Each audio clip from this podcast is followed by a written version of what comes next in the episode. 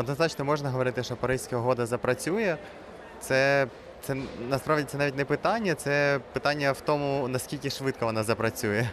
Вона вступить в дію в принципі після 2020 року, і зараз країни просто вражені, наскільки швидко вона відбулася її ратифікація, тому що щоб вона почала діяти взагалі, тобто щоб вона відбулася, її мали ратифікувати країни відповідальні за 55% викидів парникових газів в світі. І вже от на початку 4 листопада набралася критична кількість країн, які ратифікували Паризьку угоду. Для всіх це стало великою несподіванкою, тому тут переговори навіть трохи хаотичні, і країни не недостатньо підготувалися, тобто вони не виконали домашні завдання по підготовці до цих переговорів, тому що е, від громадськості очікування такі, що на цих переговорах мають бути розроблені чіткі правила, як ця Паризька угода буде виконуватися. Е, по факту, що ми бачимо, що країни домовляються, як вони будуть домовлятися зараз. Тобто за цей рік е, добре, ну ніхто не думав, що Паризька угода настільки швидко відбудеться і стане ну, якби стане дійсною, хоч вона і вступить в дію тільки з 2020 року. Тому країни так думали, що ну потихеньку собі почнемо домовлятися в Маракеші. Тут вона раптово відбулася, і країни не, не готували детальних позицій по питанням, які по питанням виконання Паризької угоди. Тобто в них були якісь загальні пропозиції, по тому як вони бачать, ці пропозиції загальні не сильно відрізняються від тексту самої угоди. А от по тому конкретно, що буде виконуватися, і хто що готовий самостійно робити, тому що дух Паризької угоди такий, що це швидше, ну це угода дійсно ну, до, до мозга костей в повному розумінні цього слова яка передбачає діяльність кожної країни, вклади кожної сторони. Тобто вона настільки партисипативна, наскільки це можливо. Це не те, що е, всім учасникам буде предписано якісь вимоги конкретні, які вони мають виконувати. Це все. Просто визначається швидше правила співпраці, взаємне бажання щось робити, але насправді її виконання все одно залежатиме від того, наскільки країни будуть виконувати те, що вони понаобіцяли, в тому числі і Україна, до речі. Е, які ваші особисті враження від переговорів? Наскільки ви бачите, активно може працює Україна, е, і е, чи важливі тут, як ви вважаєте, контакти і поза безпосередньо переговорами? Адже тут представлені більшість і фінансових інституцій і міжнародних організацій? Тут надзвичайно великі можливості для України по пошуку, ну тобто по пошуку партнерів саме в Україні для впровадження проєктів в, в Україні для розвитку спроможності в Україні, тому що загалом Європа, ну як ми бачимо, так чи інакше підтримує Україну більше ніж, наприклад, 5 років тому. І тут купа європейських інституцій, з якими можна вести перемовини про те, щоб допомогти Україні краще виконувати вимоги Євросоюзу. Зараз Україна недостатньо виконує вимоги Європейського союзу і вона імплементувала директиви, тобто е, якісь правила, які вона зобов'язалася виконати, і вона їх не виконує. І отут, якби це одне з місць, де можна вести діалог про те, чому це відбувається, яка потрібна Україні допомога в цьому напрямку. На рахунок української делегації, як активно вона працює, мені е, важко сказати, тому що доступ громадськості саме до переговорного процесу, на жаль, тут більш обмежений ніж це було Парижі на переговорах, і громадськість цим загалом не задоволена. Тут спеціальні квитки видають в дуже малій кількості, щоб громадські організації могли саме подивитися за цими переговорами. Десь можна на буквально кілька зустрічей пройти. Е, там, де я був, то українська делегація була доволі активною. По цифрам можу сказати, що от я сьогодні дізнався так випадково, що в бразильській делегації щонайменше 300 чоловік.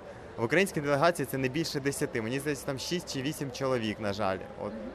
Ну, треба також зважати і, і на обсяги країни, власне, на, на ту кліматичну тематику, з якою ми зіштовхуємося. А тут хочу сказати, що українці нині отримали нові платіжки за комунальні послуги, за тепло, електроенергію, за все і бачать, можливо, як ви вважаєте, ви працюєте з тематикою енергоефективністю. Це підштовхне до того, аби справді бути енергоефективними. Тут скажу, якраз е, під час Маракешу проходили заходи, е, де обговорювали фінансування е, великих європейських інституцій, е, країн е, ну, за- задля зелених змін, скажімо. І ось е, Green Fund for Growth є такий фонд, який надає кредити в 19 країнах, і в тому числі в Україні, зокрема на енергоефективність. Її, і директорка компанії Finance in Motion, яка тим займається, Ельвіра Лєфтінг, повідомила громадському радіо, що більше зусиль вони докладають, аби через два банки в Україні поширювати інформацію, що енергоефективність потрібна, що люди не так і поспішають це робити.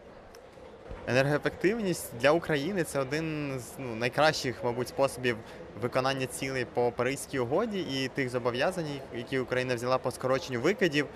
І так, це потрібно робити. Тут багато говориться про відновлені джерела енергії, але насправді для України енергоефективність має йти попереду, тому що ще дуже багато можна зробити, довести.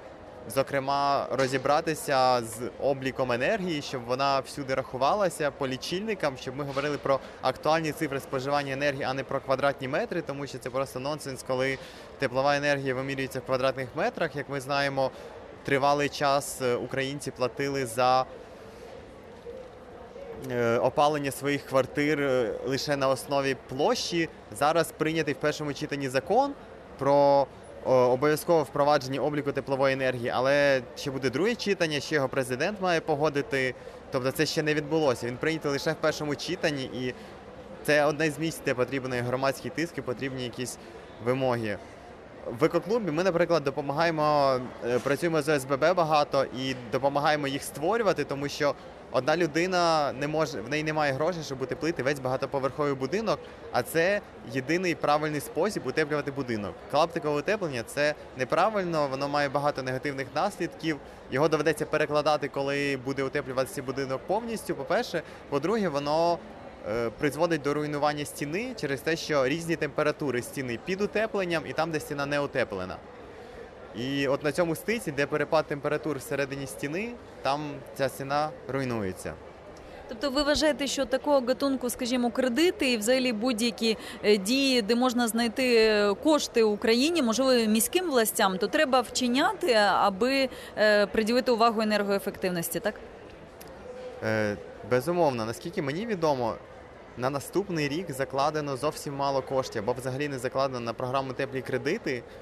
І на, на мою думку, теж і на думку екоклубу, це неправильно, тому що інвестування, державне інвестування в енергоефективність, воно допомагає людям залучати, тобто людям вкладати кошти в енергоефективність. Тому що якщо людина може вкласти тисячу, так то якщо держава запропонує до цих грошей ще якусь частину докласти, це підвищить ймовірність того, що людина вкладе ці гроші в енергоефективність. І Теж треба зважати на те, що зараз більшість мешканців багатоповерхових будинків вони просто не мають коштів для того, щоб лише своїми коштами утеплити ці будинки. Це може бути навіть тристороннє партнерство, коли частину грошей дає держава, частину грошей дає місцевий бюджет. Ми бачимо в багатьох обласних центрах є місцеві програми співфінансування утеплення будинків, і частину грошей збирають самі мешканці. Ми, наприклад, е, як екоклуб проводимо зараз е, енергоаудити для декількох ОСББ в Рівному. Пропонуємо провести енергоаудити для п'яти, здається. І ми це не робимо безкоштовно.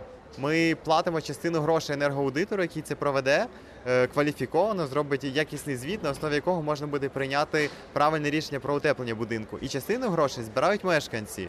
Тому треба з однієї сторони держава має підтримувати, з іншої сторони, це не має бути просто підтримка, що типу безкоштовно дали і робіть, що хочете. Це має бути співфінансування, бо тільки коли людина вклала якісь свої гроші, вона має там свій особистий інтерес, то вона слідкуватиме за тим, щоб це відбувалося якісно.